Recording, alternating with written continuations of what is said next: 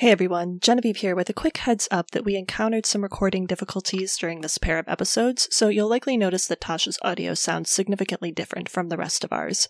We hope it's not too distracting and promise that we'll sound like ourselves again by the next episodes. Thanks for listening.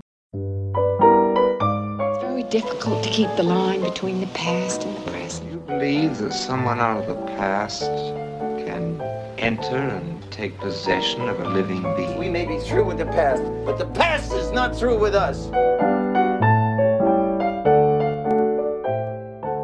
Welcome back to the Next Picture Show, a movie of the week podcast devoted to a classic film and the way it's shaped our thoughts on a recent release. I'm Tasha Robinson, here again with Genevieve Koski, Scott Tobias, and Keith Phipps. In our last episode, we revisited Cameron Crowe's Almost Famous, his autobiographical film about a 15 year old rock critic pulled up to the big league when Rolling Stone sticks him on a tour assignment with a troubled band and a manic pixie band aid. This week we're looking at a similar story from a different time and place. Caitlin Moran is a British broadcaster, writer, and humorist whose 2014 novel How to Build a Girl is heavily based on her own life as a teenage music writer in the British Midlands, complete with a huge family, grinding poverty, an enthusiastic sexual awakening, some struggles with her body image, and a dad who saw himself as a great lost rock hero.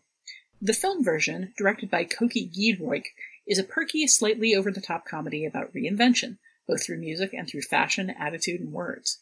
Like William in Almost Famous, Johanna Morrigan, played by Booksmart's Beanie Feldstein, is recognized early for her writing talent, and she falls in among older, more cynical male writers in a music magazine, where her writing pays the bills and turns things around for her struggling family. And like William, she falls for a figure in her new music world, rocker John Kite, played by Game of Thrones' Alfie Allen. Like William's crush object, John is supportive and kind, but not really available to Johanna in the way she wants, and her angst underlines a lot of the story. Johanna's story goes in a different direction from William's, but she has to navigate a lot of the same problems and learn a lot of the same lessons. We'll be back to discuss the film right after this.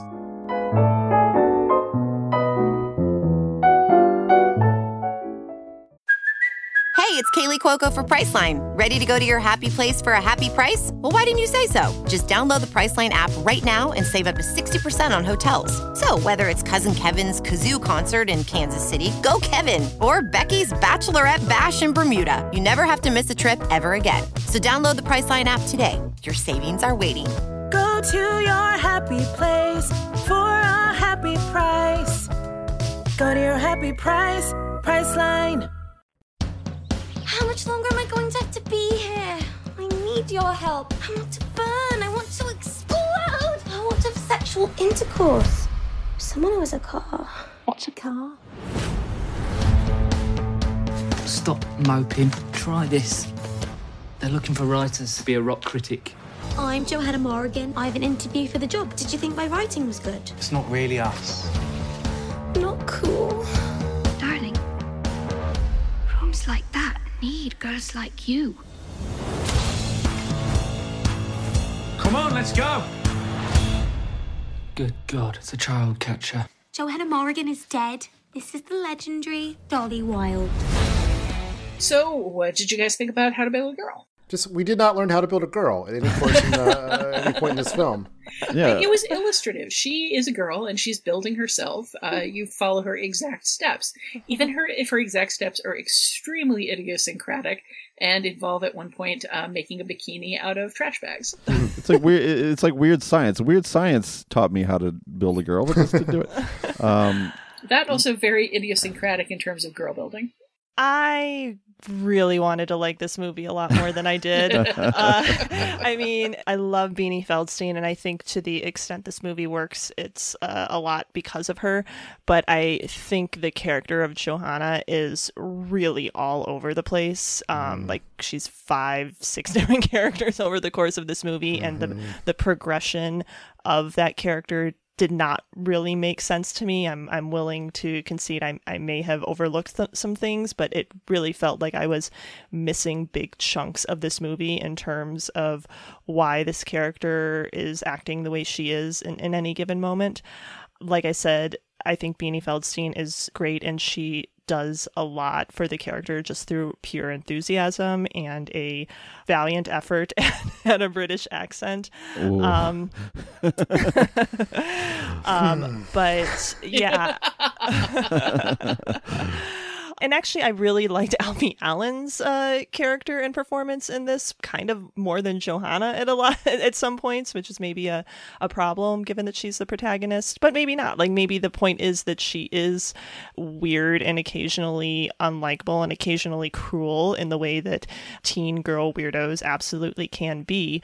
It just I didn't feel like there was a strong enough arc to keep me connected to her as a protagonist throughout this movie. Yeah, I'm gonna say I like Beanie Feldstein a lot too, and I don't think she was good. In this. I don't think she was the right person for this movie at all. I, hmm. I, I thought she was se- severely miscast. I mean, starting with that accent, which was not not working, and like I know she just played high school characters really recently, but she just does not read as, as a 15, 16 year old girl. But I think you really kind of pinpoint the biggest problem, which you're right, is she is all over the place. Like there is no character development as such because it, it she goes through such wild shifts uh, so suddenly.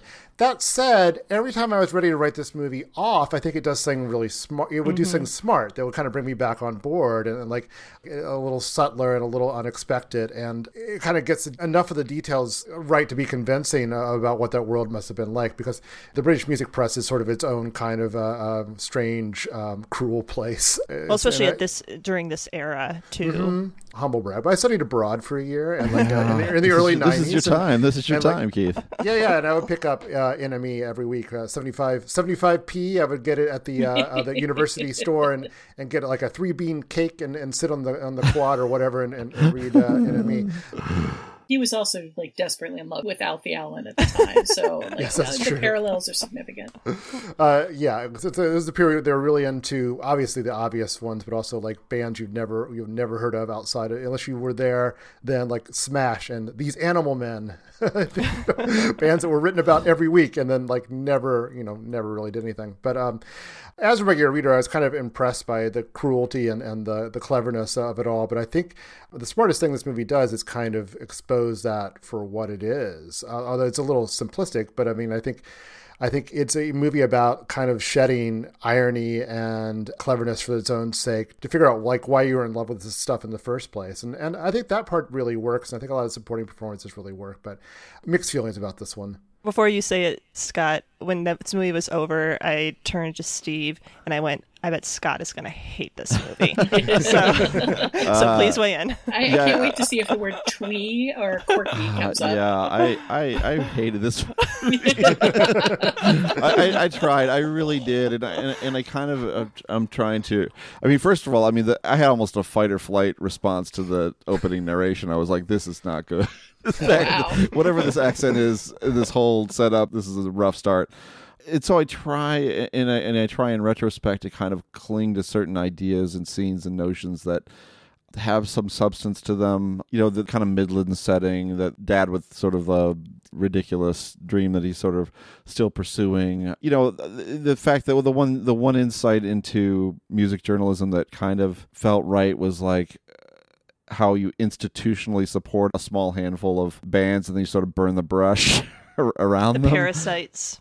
right the parasites right I, I don't know if anybody really explicitly would say such a thing at a, at a place like that but just like the you know and we'll we'll, t- we'll talk about it in relation to almost famous but just there's something so bloodless about this film and, and i never really got a sense that anybody really cared as much about music it, it, it was not as a film about music a persuasive or inspiring film in any way and the character is all over the place, which to some extent is the point. This is an unformed person uh, who is trying to find her way, and she, and when one tack doesn't work, she tries another tack.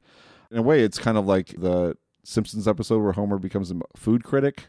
Remember, like the, the arc is the same, where he like loves everything, and then is told that he needs to be harsher, and so he becomes, you know, notable for all the, for writing terrible things about every uh, restaurant he reviews. I don't know. I just, yeah, I, we'll get into it, but I just, this thing did, just did not work for me at all. And in the, the final bit where she's talking to the camera at the end, it's just, that's about as bad as it gets for me. I just, I hated that so much. I can't even say.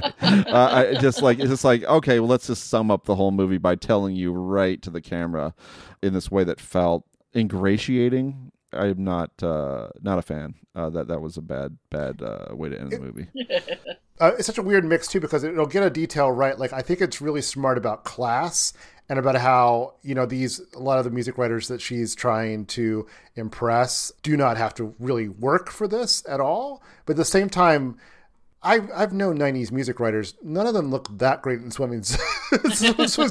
these characters. Well, I mean that that is a good point though, and it justifies kind of her doing this is inventing things but inventing herself and not really the earnest approach doesn't work. You know when she tries to file that feature that doesn't play and so she has to reinvent herself and part of that reinvention is based in class and base is based on need uh, need to become a writer but also just a need to uh, you know pay the bills. And um and so that theoretically would make her you know a more sympathetic and engaging character but i didn't again didn't quite get there I don't love the voiceover. Uh, I very, very rarely like voiceovers in movies, but overall, I would say I probably like this film better than you guys did. And maybe about the best thing I can say in its defense, because it is a pretty flawed movie in a lot of ways, is that it may be aimed at a younger Sorry. the eye roll the eye roll on her is not great. Keith just changed his Zoom background to a picture of Beanie Feldstein as Johanna and like looking over his shoulder with weird open mouth and rolly eyes. As you were saying, Tasha. Uh, about the best thing I could say in defense of this movie is that maybe it's aimed at a younger audience than us because I, mm. to me, a lot of what what you're seeing is inconsistency in the character. I see as uh, like a very deliberate attempt to get across that age where you're constantly trying on new ideas about yourself. And for a, a young woman with that kind of personality, that kind of like over the top, ebullient theater kid energy, masquerading as it so often does uh, a much more deep seated set of uh, insecurities and fears. The, that kind of um, chameleonic assurance that like whatever the the next thing is like all right now it's a top hat and uh, bright red dyed hair and fishnets everywhere. Like this is me. This is the new me. This is the exciting me. This is the me everybody's gonna love.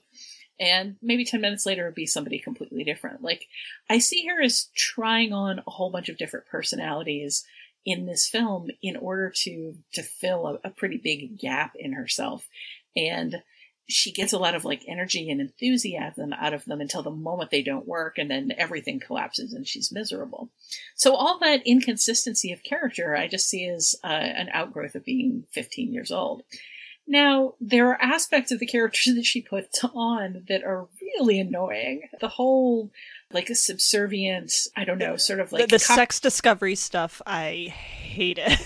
oh, really? I thought the sex discovery stuff was hilarious. Oh no, I, I well, go ahead, continue your. the, the, the, whole Proceed. weird like sort of like like Cockney boot, boot black uh, persona, but with a, a, posh accent that she does. The you know, oh, thank you kindly, sir.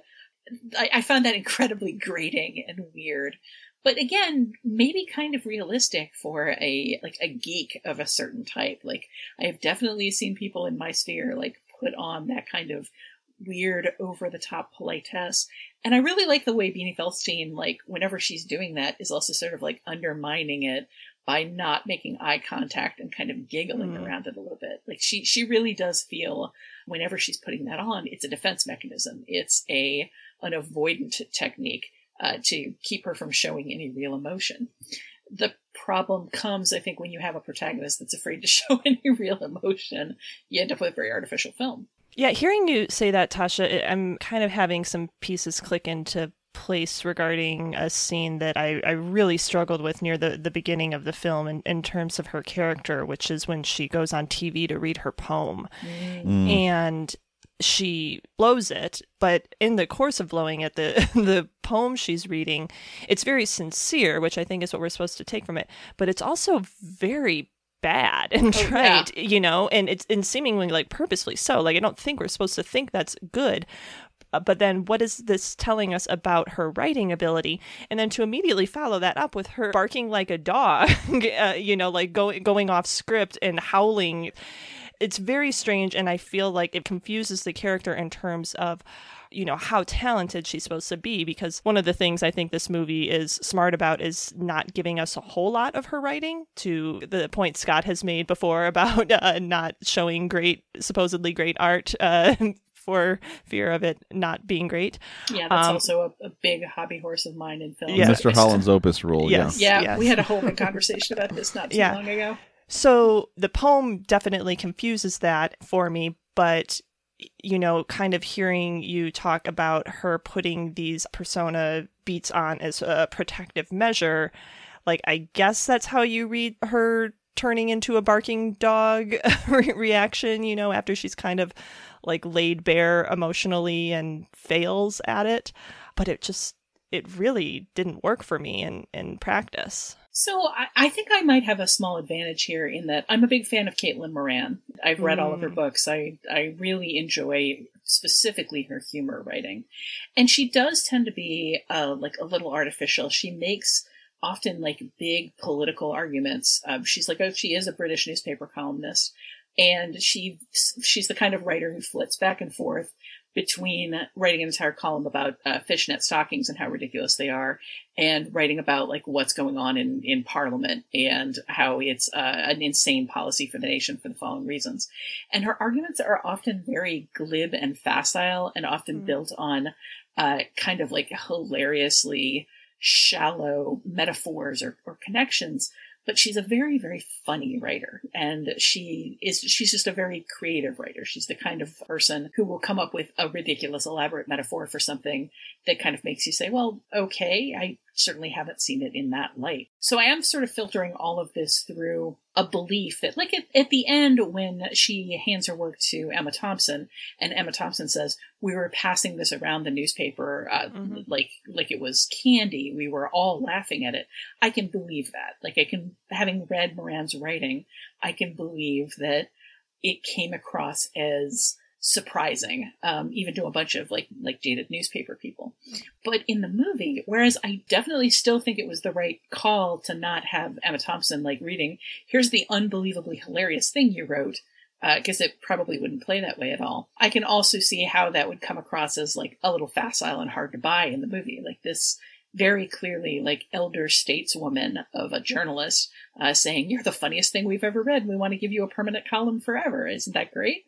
Comes across as it's one of the many things that the movie does, just maybe a little too big and bright in order to make the point, but without necessarily making it land in any like relatable way. Okay, but is the dog poem supposed to be good? No.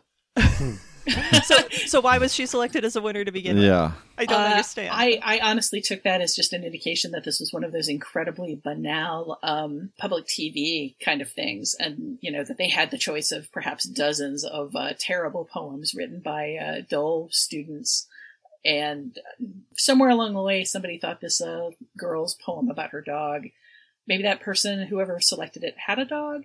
Uh, the poem that wins, the poem that we hear a snippet of before her, isn't good either. Yeah. I, I just took this as probably a very banal TV show featuring a lot of very banal, like local arts. All the kids are watching it though at our school. yeah, apparently. Well, there's only like four channels on on uh, British television at this point. Yeah, that's Yeah. fair. Also, very likely that one of them saw it and then word just got around. Yeah. Well, I don't think. I, I mean, we we could certainly talk a lot more about how to build a girl, but really, we brought this in because it's got so many surprising small connections with Almost Famous. I mean, the it almost reads like a deliberate cover band version of Almost Famous. So I think we should probably just go ahead and jump right into the connections and and talk about it in relation to this other film that's doing so many of the same things. So uh, we'll be right back after this break to talk about the connections between Almost Famous and How to Build a Girl.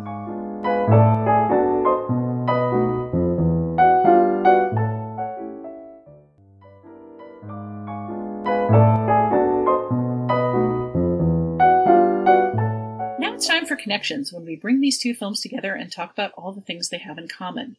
So, usually with connections, we try to maybe give everybody one matchup to spearhead because generally we're looking at a couple of uh, like big thematic connections or big execution connections because we're we're talking about like the same director at different points of their life.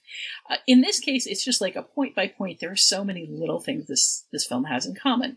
Uh, both of these characters come from families that are in some ways holding them back and in some ways very needy about them. Both of these films explore the lavish rock star lifestyle and how appealing it is to people on the outside. Both explore the journalistic dichotomy between being an artist and writing about an artist. Both of them are about young people creating their identities, figuring out who they are, and redefining themselves. Both of them are about the dichotomy between uh, the, the, music and how much people love it, and the the flawed people who actually create it and what's wrong with them. Both of these are films about music within the story and how it's used and how it's compelling to the characters. Both of these films have big important scenes about losing your virginity. Both take a breath, take a drink of water, Tasha. you were the one that suggested this model of uh, whipping through them all. Both of them have uh, clouds of, of non-supportive external journalists who help the the protagonist into their career uh, and then emotionally reject them in a way that they have to, to come back from. Both of these characters have uh, sympathetic siblings that support them through their lives. And uh, finally, we can just kind of talk about the contrast between the, the 70s and 90s milieu, 70s and 90s music, and the American and British cities. So uh, Genevieve suggested that I just do a whip through of all of these. These all right. are well, because I know we're not going to get through all of these, Thank, so I don't want to deprive. The... yeah, I just don't want to deprive our listeners of all of these connections that I know we will not be able to unpack in full. So, well, what do you want to unpack? Like, what what on this lengthy list uh, interests you? I think I'd want to start with comparing and contrasting our protagonists here, um, uh, and I guess that would put us somewhere in the identity and self-creation connection. Uh, William and Almost Famous, and Johanna and How to Build a Girl. And the thing I couldn't get past is that initial point of engagement. I mean, William is precocious, not just because he's a talented writer, but because he comes to the table with a genuine enthusiasm for music. I mean, that is he is already completely on board. He knows about you know some bands' second and third record. I mean, you know, he he can talk to Lester Bangs and not embarrass himself. But with Johanna, it's all about sort of fake it till you make it. It's kind of the review she submits to a rock magazine is of Annie, the Annie soundtrack, and she has to kind of by the seat of her pants discover things that she likes like manic street preachers that's kind of like a big musical moment for her just as just as for william watching stillwater at the side of the stage is a big musical moment for him and kind of a revelatory moment. So they they share that in common. But it was so much harder for me and, and this is one where i really feel like i need to kind of get a detachment away from the story the personal attachment to embrace johanna for that reason because it was just she comes to the table as is completely a, sort of a poser and not somebody who has a genuine love for music or, and criticism and all the things that go with it. It's just a raw desire to be something, to be a writer. Exactly. It's it's writing. It's any sort of writing. Like Exa- we, exactly. You know, and but, there's that early scene of her like turning in like a 36 page paper, and it sounds like this is probably connected to uh, Caitlin Moran based on on uh, Tasha's description as someone who just compuls has to compulsively write, uh, whatever the format and whatever the subject matter. So this subject matter, which it should be noted is something her brother, who she shares a room with, cares very deeply about. He yeah. he has a music scene, and her father cares very deeply about for more selfish reasons, but is also clearly very engaged in in music as a form. So it's just sort of a a new venue for her to exercise her art in, and one in which she is accepted but it's also to connect it to to William or to contrast with William because she doesn't have that strong connection to the thing she's writing about. She's much quicker to sort of succumb to the to the dark side of it you know and because she doesn't you know manic street preachers accepted doesn't have that emotional connection to her material that william does and that kind of keeps him a little more centered and able to see the divide between to cite another connection here uh, the music and the musician. Yeah on the one hand i appreciate that, that they didn't they were honest about that character you know not having experience and not having knowledge about it. But on the other hand it, it really kind of enforced some pretty hurtful stereotypes about female This rock movie, journalists. this you movie know? hate criti- hates critics in general. yeah, critics in general, and, and like, and she's the only example we have of a, of a woman writing in the field, if I'm not mistaken, right?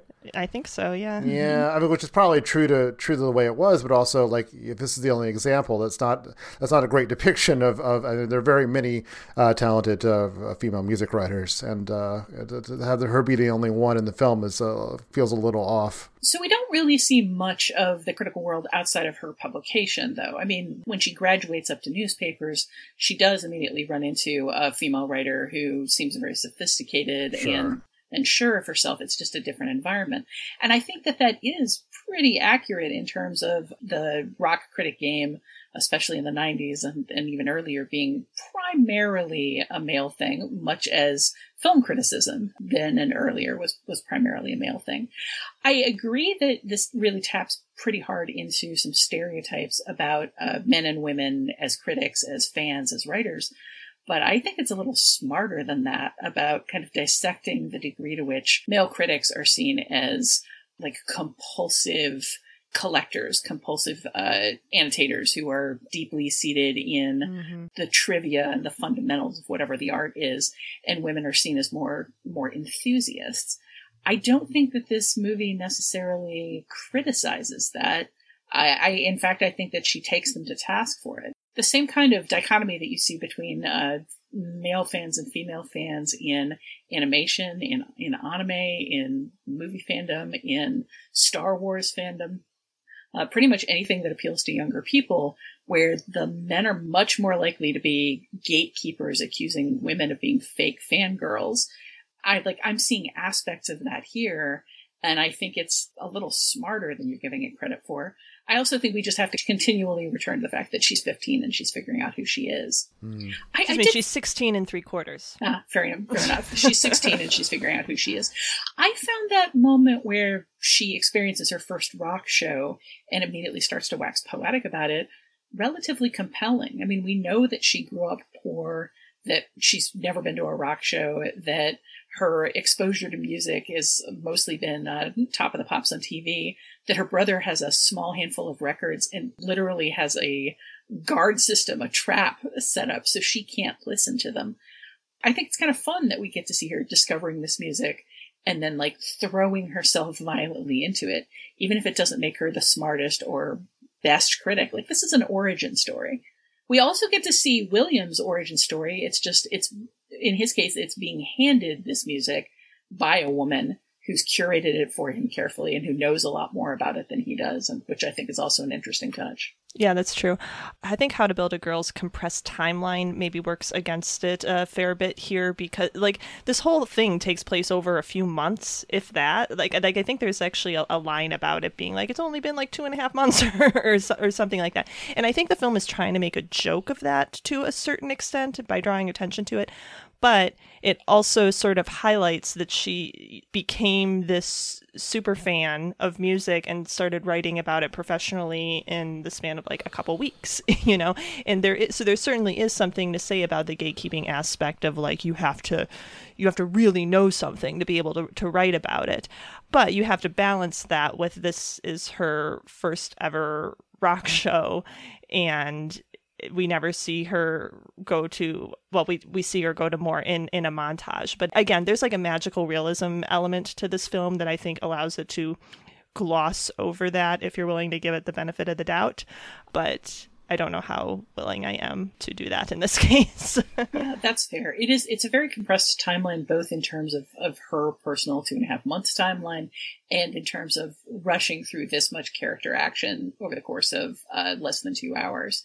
Uh, the whole film does seem very rushed, and and sh- it shorthands an awful lot of stuff that naturally stretched out at more length and it, with more believability in the novel. and in almost famous i mean we meet william when he's a little boy you know like i mean as far as origin stories go it's a lot more drawn out and detailed But for what it's worth, William seems fairly secure in his identity from the start. I, I feel like we see him move through a few stages of growing up just in terms of like seeing things that he's never seen before and experiencing the world as a little larger and like wondering at a whole lot of things just like taking in the wonder of oh my gosh i'm backstage at a rock show like like watching it all happen.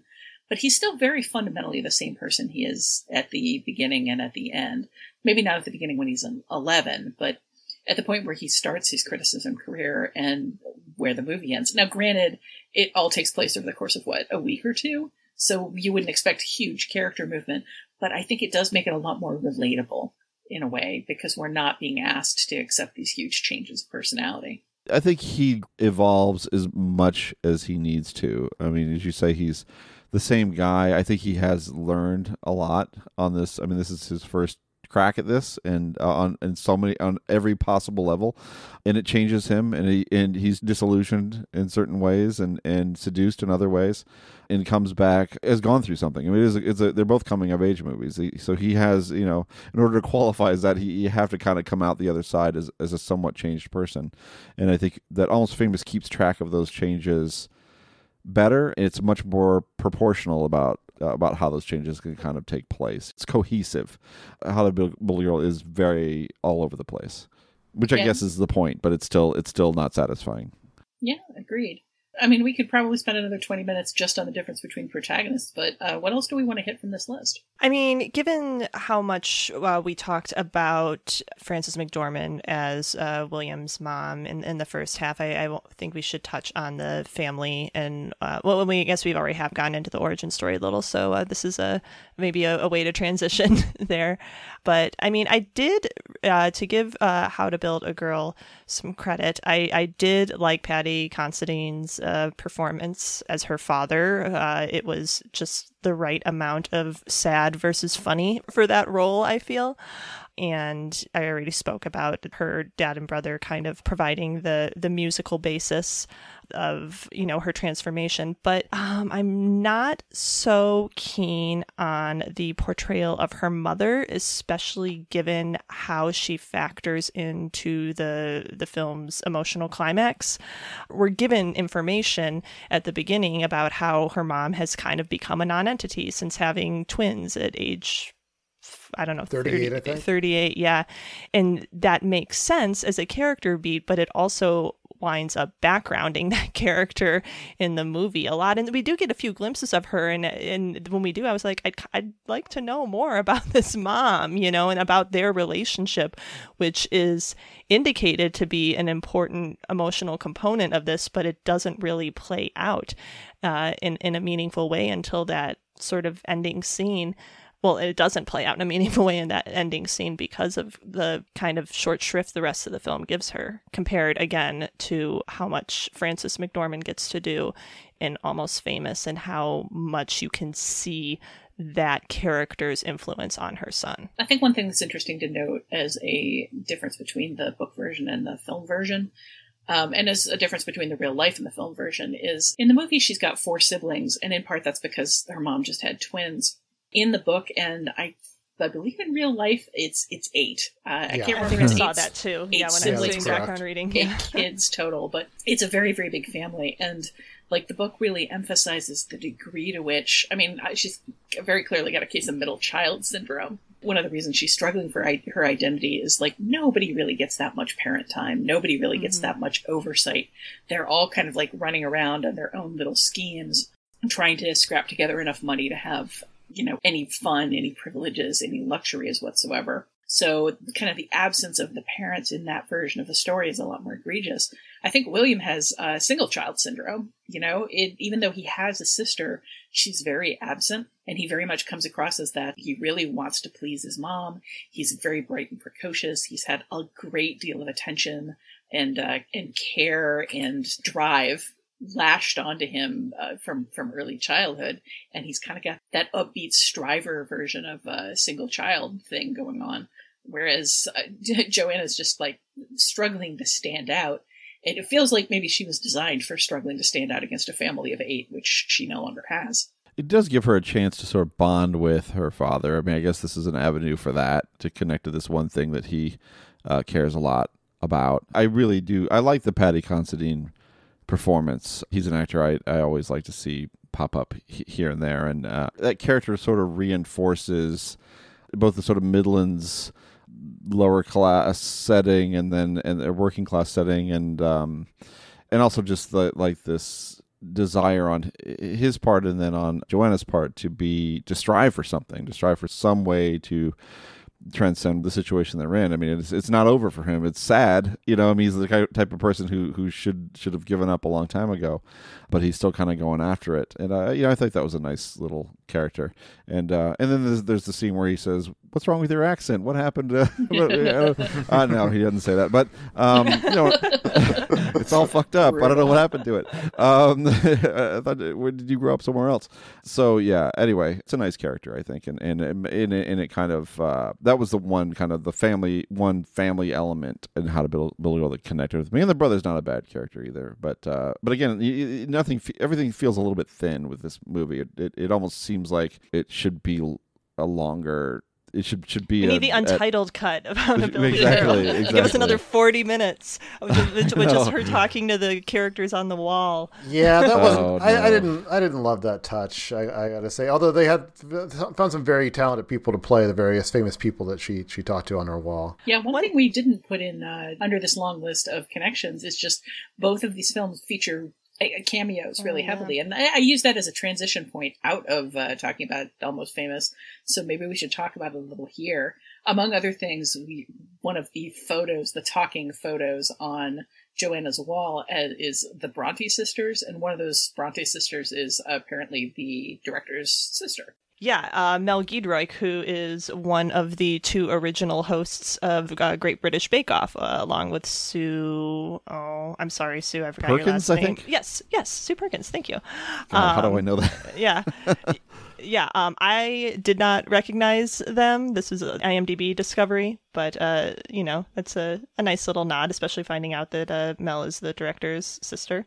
So that's cool. And uh, it was very nice to see Sharon Horgan, who I like a lot, as Jo March, but it kind of drove me crazy that she was Jo March and not Louisa May Alcott when everyone else on that wall were, yeah, were, were, were, real people. And, and Johanna clearly has a lot of affection for Jo March as a character. She does the whole selling her hair thing, which I thought was actually quite funny. Uh, oh, that really? being the, the, the ultimate sacrifice. just, I mean, that just, that feels like such a, a teen girl kind of fixation to be like, yes, selling your hair is the ultimate sacrifice, and, and and seeing that through. That see, that's really interesting. If anything, I would have held that up as something I would thought that you would hate because it's such a. It, I mean, as he as he does say to her during that apology, like this is about you, not me. Like her, oh, her big she... act of atonement is to call various rock stars up to apologize for the things that she said about them, but she doesn't let them she doesn't let them talk. She talks over them. She interrupts them. She says, I'm sorry. And then she hangs up on them. And it's, it's a very all about her apology that doesn't actually do anything to, to counteract the harm she's done. And then her hacking off her hair in what seems like a direct lift from Little Women. Like she, it feels to me like she's reaching for, uh, like Jo level sympathy. She's reaching for, for Jo level sacrifice, but his entire reaction is, "You're giving me a chunk of your hair," and she's like, "Yeah, it's a big, dramatic, important gesture." And he's like, "Um." I mean, I, I it just worked for me as a comedic beat. I, I definitely see what you're saying about it uh, being obnoxious on, on a character level. But to my point, Sharon Horgan should have been Louisa May Alcott, no, not Jo March.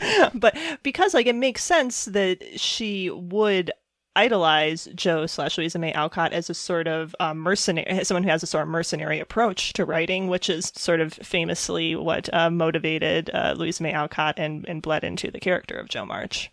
So I think one connection we haven't really, uh, I'm not sure it's even on the list, but I, I appreciate how both films kind of had human-sized rock stars too, where mm. Almost Famous had like these characters who were very vulnerable and, and needy, and in this one, uh, Alfie Allen is not like this excessive, you know, you know, rock god or anything. Even it doesn't even really style himself as such. I, I read an interview with Moran where he's she said like she wanted to pr- create a character who was more like people that she knew, like in, in Teenage Fanclub and Boo Radleys, who were just kind of like these smart working class people who were also really good musicians. And I, I, I appreciate that aspect of it. I, I like that performance as well. But I, I think it's kind of interesting that both films, when trying to get up close and personal as, as to what it means to be close to rock stars, ultimately kind of arrive, arrive at the same conclusion. It's like that it's, it's banal, but it's like stars are just like us, you know? Yeah, I, I mean, I'd love to dig a little more into John Kite's character. We we talked a lot. Both of these films kind of have the unattainable love interest that the protagonist is after, and I think How to Build a Girl maybe engages a little more just with the the problem of. Uh, this kid is very underage, and you really should not be messing Hmm. with her. It's not cute, Mhm. you know. The, the, that relationship is not sweet, and it's not cute. Like you, you could go to jail, and she's not ready. I mean, she's still creating herself. But Alfie Allen's uh, version of John Kite like does feel like a rock star who's he, he feels a million years old. He feels like he's been through the fame ringer and come out on the other side like more of a person, like more of a person-sized uh, individual who's kind of familiar with media, but like still has room for for people and for friendliness and for creativity in his life. I there's just something I really like about that first scene where he kind of turns her down for the interview and then ends up taking her to a hotel and you feel like there's something skanky going on there. You feel like he's going to take advantage of her. And it, that's not what he's about. It's I don't think it's even really gone through his head. It's kind of a reversal of, of what you expect out of that scene, but it's also just kind of an indication that like he, I don't know that he's normal people like you and me, but he's definitely like a human being that is actually seeing her as a human being instead of as a disposable groupie type. The other thing is, I, th- I thought um, his song was pretty good. It was it's better than Fever Dog, anyway. Was it really Alfie Allen? Who did their homework? Was Oh. it really him singing? Do we know? Oh, I don't know. I did not do the homework on that. I can research that in the background while we continue this conversation. The film does need that. Uh, in the in the in the music realm, uh, we don't encounter uh, many authentic souls in this film, uh, including her, because she's so she's so undefined. So it is kind of important that we have that ballast of uh, of, a, of a character like that. I mean, it's it's it's a nice turn, and very different from uh, the character he plays on Game of Thrones. Very true. For one thing, he probably has intact genitals. Well, we don't know that, and neither does Johanna, and that's why we like him. not, not like Tony, played by Frank Dillane, also known as Tom Riddle from uh, the Harry Potter movies. Mm. it took me a, a lot of, uh, it took me way too long to, to place him. When I was, I was like, oh, yeah, that's a good cast for casting for that smarmy, or to use Tasha's word, skanky character. yeah, speaking of people that, uh, that took far too long to place, I didn't realize um, until the credits rolled that uh, the version of Liz Taylor that's on uh, Johanna's wall yep. is played by Lily Yep. Allen, who is uh, both a rock star in her own right and Alfie Allen's yeah, I just re- I just about to Oh to, my to, to rush in with to report that news that I just discovered. But then Oh, you didn't know that? Uh, he's, no, uh, I didn't he- know. he's who the song, her song Alfie is about. Oh, Maybe I'll maybe I'll make Alfie the outro music for this episode. yeah, definitely make Alfie the outro music because uh, that song is uh, a hilarious burn.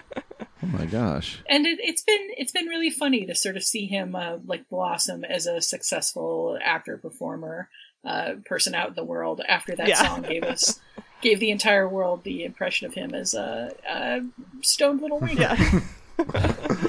Well, in the interest of getting to that outro music as quickly as possible, uh, we're going to transition out of this. Almost Famous is on DVD and Blu-ray and can be rented online through the usual services. How to Build a Girl is available for rental or purchase through those same services. We'll be right back with your next picture show.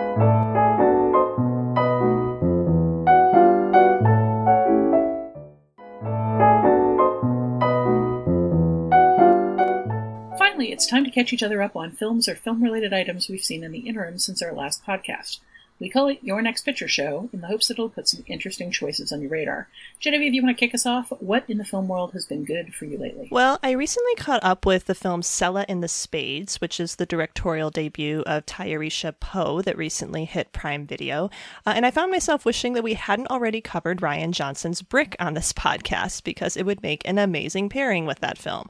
Uh, like Brick, the film uses high school, in this case an elite Pennsylvania boarding school, to stage a more adult genre oriented crime tale, though Selah takes its cues less from noir specifically and more from mobster stories more generally. That's just one of many other reference points in the mix. I'd also throw in Mean Girls, Cruel Intentions, All About Eve, and even a little bit in its visual and emotional tone of Anna Rose Holmer's The Fits, uh, which makes sense given that Poe was apparently a still photographer on that last film, which I didn't realize until uh, after I had already made that association while watching it.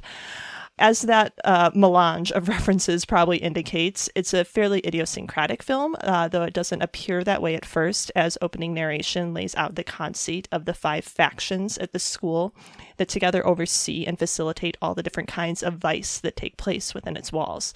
Uh, there's a bigger story and narrative tension regarding those factions that unfolds in the background, but the main focus is on Selah, played by Lovie Simone, who is the current leader of the faction known as the Spades, which oversees the procurement and distribution of all illicit substances on campus. Uh, Selah's a senior and, as such, is concerned both with her legacy and the Spades' future without her. Uh, cue the arrival of Paloma, played by Celeste O'Connor, who at first seems like Selah's perfect protege, but over the course of the school year, the relationship between them, along with Maxie, Selah's right hand man, played by Jharrel Jerome, uh, grows more tense and complex. It's a strange, almost boundaryless movie in a lot of ways, with unusual interludes indebted to spoken word poetry, uh, and a narrative that kind of spins out into the ether. And the cloistered world of the boarding school is largely devoid of any cultural or technological markers tying it to a specific time period or larger external story but it's still really interesting. It's an imperfect movie, but a fascinating one, and a really strong statement for a first time director, which, again, natural comparison point to Brick. So, um, yeah, Selah and the Spades. It's on Amazon Prime for subscribers, and uh, give it a look. Uh, Scott, what about you? Yeah, I mean, I've heard good things about that one, but uh, haven't seen it, so maybe I'll give it a shot. I wanted to. I have been kind of steering into the swerve quarantine wise, and uh, so I wanted to recommend a film I rewatched again recently called "It's a Disaster," um, and this is a independent comedy slash farce uh, about experiencing the apocalypse at home, uh, specifically during a Sunday couples brunch. Uh, oh, it, I'm just remembering this movie. I'd forgotten the title, but yes. Yeah, no, it's it's really funny, and it's got like David Spade and, mm-hmm. and Julia Stiles and America Ferrera and a really good cast. And you know, it's basically they're they're you know, eight of them uh, gathered for uh, this Wait, this did you say David brunch. Spade? Is it? Did I? Oh David no, no, Cross? David Cross. Yeah. Ooh, did I say David Spade? No, Yeah. David Cross, who's amazing. Because I, mean, was this is- talking about Selah and the Spades. Okay, sorry. No, this has got David Cross, and, and I think I think his best like film performance. He's incredible in it. But it's an extremely clever film that's like that that starts with the, this idea like okay, there's this kind of dirty bomb that happens, you know, while they're just hanging around. Uh, they they don't witness it happening. Uh, it shuts, you know, they, they they learn about it in a very secondhand way, uh, because you know all of their the internet, the t- television, everything's been shut off. And uh, you know they, they they learn about it and they sort of duct tape themselves in, but but ultimately, you know the radiation levels are going to get to a point where where they're probably not going to survive more than a few hours.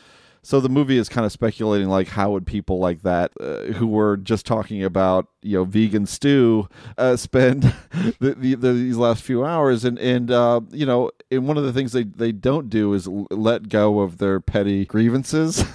this one couple that's, that's supposed to make ten. There's really ten of them there. There's eight of them there. There's, there's another couple that that is uh, supposed to be there, but they're always late every single every single time. And they, and so of course they show up late again, but they show up and they're in terrible shape. They've been hit by all this radiation. They want in the house, and you know Julia Stiles and everybody else is like, no, we can't let them let them in. They're they're done for, and they're gonna bring all this all these toxins into our house. And and Julia Stiles' character is like, maybe you should learn to show up on time.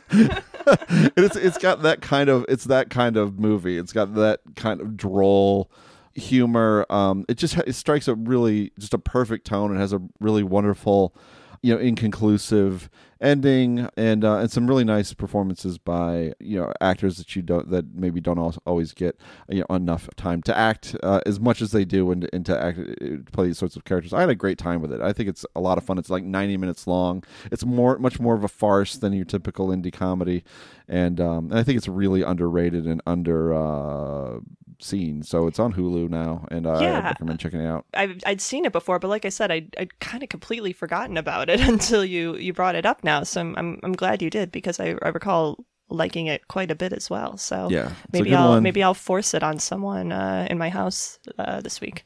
Yeah, it's, it's, it's fun. Keith, what about you? It's kind of funny you bring that up because that's, that's kind of uh, a, a list of like movies from like the last ten years I kind of mean to get to and never got to. So like, thanks for a reminder. It's kind of what my wife and I have been doing for non-required viewing. We caught up with uh, some films from the last ten years that we meant to watch that, so we finally did. We watched uh, Morning Glory. Uh, Scott, you remember that one? I remember Yeah, I do. that. I do. That's not It's bad. It's It's a not charming bad. film. Uh, we Yeah. watched in, in a World, the the Lake Bell movie, which was which was pretty good. It was Yeah. fine. But for I'll use my my time here to affirm uh, some past your next picture show recommendations from others because I was writing a big piece from, for on Mark Ruffalo for The Ringer. Uh, which led me to watch two past selections from others, uh, which were Dark Waters, the Todd Haynes film from last year that got uh, a little Mhm. under under under respected. Uh, I know Scott was a big fan, and, and Yeah. I totally get it. I think it, it kind of starts as like this ecological horror film, and, it- and it ends with like this you know, it ends as sort of this uh, film about how much work and sacrifice it takes to uh, affect even incremental change uh, over the course of many years. But I mean, Ruffalo's great at it. You, you get a little bit of that, that Haynes like atmosphere from from Safe, which we talked about recently. And uh, no, I thought it was really good. I was, I was I was happy to catch up with that. The other one I caught up was was uh, uh, in the cut, which I forget. Did you recommend that one too, Scott? Or I did. uh, I did. Because I'd seen it again and, and thought, like, holy crap! I kind of missed the point at the time, and plenty of Yeah. other critics did. And it's I mean- kind of it's pretty startling. And it Tasha's touches a fan too. Yeah, Ta- yeah. I remember you and Tasha talking about it, and, and, like, um, I was happy to catch up with it. I did not see it at the time, and seeing it removed from the genre, it was kind of uh, riffing off of. I think it actually Mhm. kind of helps. It kind of Yes. It, it feels like its own strange, uh, weird film, but like this, this the atmosphere, like the the sort of uh, post, um, not long after 9-11 New York, uh, where everything is, uh, as as you and Tasha pointed out, is just like uh, filled with sexual threat. Um, it's a, I think it's a remarkable movie. I, I'd really recommend people catching up with it. Yeah, and Ruffalo's, but the Ruffalo's character is such a cliche, though. Like that character of like the edgy cop who may or may not be the Oh, killer, and I he's really kind of sexy, and like he is good. I, but I it, but it he's very it's a well suited that, to that- though, yeah. because yeah. but he's so well suited to someone who's like, you know, I mean, it's kind of like what he's done so well since uh, you can count on me, where it's like this like friendly surface that you don't really know what's underneath it, and you know, he's kind of like someone who wears his shortcomings on his sleeve, uh, but there's more to even even to it than that. You know, I, I think he's a really good actor, and, and that was I, I think Yeah, for sure. he does stuff with that character that you wouldn't necessarily get from another performer. Uh, Tasha, how about you? Well, I'm actually going to recommend uh, a few things that are none of them movies and all of them reading assignments. Classic Tasha, Um, your next picture show move. yeah, pretty much. I, I've been watching very little these days. Uh, work is uh, just constantly kicking my ass, and we've got a giant project coming up um, that I will perhaps get into on a future Oh. episode. But for the moment, so the Rolling Stone piece that I talked about a lot in the intro here, I think is just really dynamic and interesting reading. It was published in the year 2000 when Almost Famous came out, and it's expressly about Cameron Crowe and uh, the the truth behind Almost Famous. And among other things, they uh, they let some people who were in the movie, uh, most notably Ben Fong Torres, uh, the editor of Rolling Stone at the time, talk about his experience with Cameron Crowe and kind of what his truth was in the movie and how he understands how he's portrayed and how the, the rest of the Rolling Stone crew is portrayed in the movie is sort of necessary for the narrative of the movie, but he also finds it laughable. He's like, we would we would never prioritize what a subject said over the writer's experience. And the writer was recording that entire time. We would have taken all of those tapes to the band and confronted them with the fact that they were lying. so, eh, you know, a, a, little more support for journalism uh, than actually seen in the movie. But uh, the the article is just it's full of details like that, full of kind of like insider information about uh, what the truth was in uh, Cameron Crowe's life and where all of these things originally came from. It's just it's incisive. It's kind of funny. It's very detailed. You can find it at the Rolling Stone website. It's called A Boy's Life in Sex, Drugs, and Rock and Roll. The other thing that just immediately came to mind rewatching How to Build a Girl was an essay in one of Caitlin Moran's books your mileage is definitely going to vary on Caitlin Moran and, and whether you appreciate her. I find her both hilariously funny and, and very insightful, most specifically about uh, women and feminism and issues that women face in society. Um, maybe a little less so about politics, but at least she's funny about politics, which is very, very hard to do. Uh, there is a piece in one of her books um, called Moranifesto, or Moranifesto is the name of the book. the, the piece itself is called, forgive me, The Frumious Cumberbatch. And it's a profile of Benedict Cumberbatch that really feels like it could have been written by uh, by Johanna from How to Build a Girl. Much more so Johanna than Dolly Wilde. It's uh, kind of an over the top fandom piece, but all of her hanging out with John Kite in this movie that's pretty much exactly what she did, what Caitlin Moran did with Benedict Cumberbatch. She went to his house and hung out and they drank and he was uh, silly and, and friendly and uh, told her all kinds of uh, intimate and interesting stuff. And it feels like really let his guard down uh, because she was a like a giggling girl and a personal fan and it just it doesn't feel like any of the other profiles you're going to read in you know your big serious like GQ or New Yorker style magazines. It feels artificial in a way, but also intimate in a way. A lot of the things in How to Build a Girl do, and I I found it tremendously tremendously fun reading. There's a lot of uh, fun things in Moranifesto, which is a collection of journalistic pieces and, and essays and newspaper columns and uh, bits and bobs here and there. But the book that really sold me on Caitlin Moran is called How to Be a Woman. Uh, it is unrelated to How to Build a Girl, but definitely the title was designed to remind people of this other book of hers. How to Build a Girl, I think, is a fun novel, but How to Be a Woman is, again, a series of essays about uh, women in society, women in all different kinds of walks of life. And again, it's just very funny. It's it's barbed. It's kind of angry, but in a I'm not going to say harmless way, but digestible way. She just has a very distinctive voice that I like an awful lot. So I think, regardless of whether you actually like uh, Dolly Wilde as a character or Johanna as a character or How to Build a Girl as a story, I would still highly recommend Caitlin Moran's writing. It sounds like something I would like to check out and I think it will. I'm I, I've been in a uh, like a memoir book of essays space lately. Like I feel like I can't track a narrative over the course of a whole book. So so essays sounds very appealing right now. Yeah, these tend to be uh, very short and punchy. You know, because they were designed as newspaper columns. Mm-hmm. Um, short, punchy, digestible, to the point, and uh, not going to challenge your ability to focus during this difficult time. well, well, thank God for that.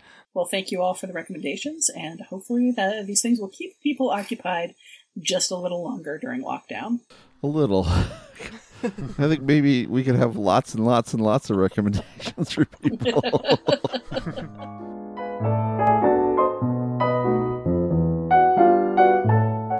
That's it for this edition of the Next Picture Show. Our next pairing will come out June 2nd and 9th. Keith, what is coming up next? For our next episodes, we'll be discussing two films that would not be possible without the macabre fiction of Shirley Jackson. First up is The Haunting, a 1963 adaptation of Jackson's novel The Haunting of Hill House, directed by Robert Wise and starring Julie Harris, Claire Bloom, Richard Johnson, and Russ Tamblyn. Famed for its use of crowded interiors and an eerie sound design to create a claustrophobic atmosphere, it might have been a good pairing for the new film by Madeline's Madeline director Josephine Decker, even without the Jackson connection. Decker's Shirley adapts a 2014 novel by Sarah Gubbins that imagines a tense year at the home Jackson shared with her husband, literary critic Stanley Edgar Hyman, after they take in an up and coming academic and his pregnant wife. We hope you'll join us. In the meantime, would love to hear your feedback on this week's discussion of Almost Famous How to Build a Girl, and anything else film related you'd like to talk about. We want to include your thoughts on future episodes of the show. You can leave a short voicemail at 773 234 9730 or email us at comments at nextpictureshow.net. We may post your response on Facebook for discussion or read it on a future episode of the show. Finally, before we close out this week's episode, where can we find everybody these days? Genevieve? I am the deputy TV editor at vulture.com, and you can find me on Twitter at Genevieve Koski. Scott? Uh, I'm on Twitter at Scott underscore Tobias, and you can find uh, my work in uh, New York Times, uh, Washington Post, uh, Vulture, The Ringer, and The Guardian. Keith, what about you? Uh, I you can find me on Twitter at kphipps3000. I'm a freelance writer. You can find me at places like The Ringer, Vulture, Fangoria, Mel Magazine, a bunch of other places. Check me out on Twitter. You can f- figure out where I'm writing. Tasha, how about you? I am the film and TV editor at Polygon.com, and you can find me on Twitter at Tasha Robinson. You can stay updated on the Next Picture Show by visiting nextpictureshow.net, via Twitter at NextPicturePod, and via Facebook at facebook.com slash nextpictureshow. You can also contribute to our Patreon and get bonus content at patreon.com slash nextpictureshow. If you haven't subscribed to this show on Apple Podcasts already, we would sure appreciate it if you did. We are redefining our characters and figuring out who we are week by week, and the only possible way for us to define who we're going to be next is to see what you guys value. So we uh, we look to your ratings and reviews. Every thumbs up helps us find new listeners, keep the show going, and decide how much of our hair to cut off this week. thanks to Jan the Snake Jakes for his assistance in producing this podcast, and thanks to Jim Marcus for playing our guest reporter Alex in the first half of this week's show. Jim is a Chicago comedy writer and game designer. He's also the creator of the Stage Fright podcast, where he plays a similar character. You can find his comedy audio drama Stage Fright on your podcatcher of choice, and you can find his work in general at writingduels.com. The Next Picture Show is proud to be part of the Filmspotting family of podcasts. Please tune in next time.